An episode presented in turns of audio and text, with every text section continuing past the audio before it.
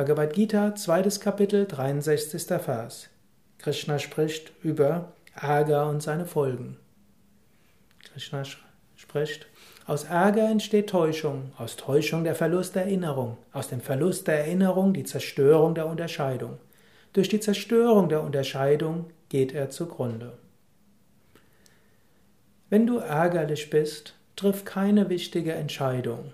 Wenn du ärgerlich bist, ist es nicht gut, mit anderen zu sehr zu sprechen. Und egal, was du sagen wirst im Ärger, es könnte sein, dass du es am nächsten Tag bereust.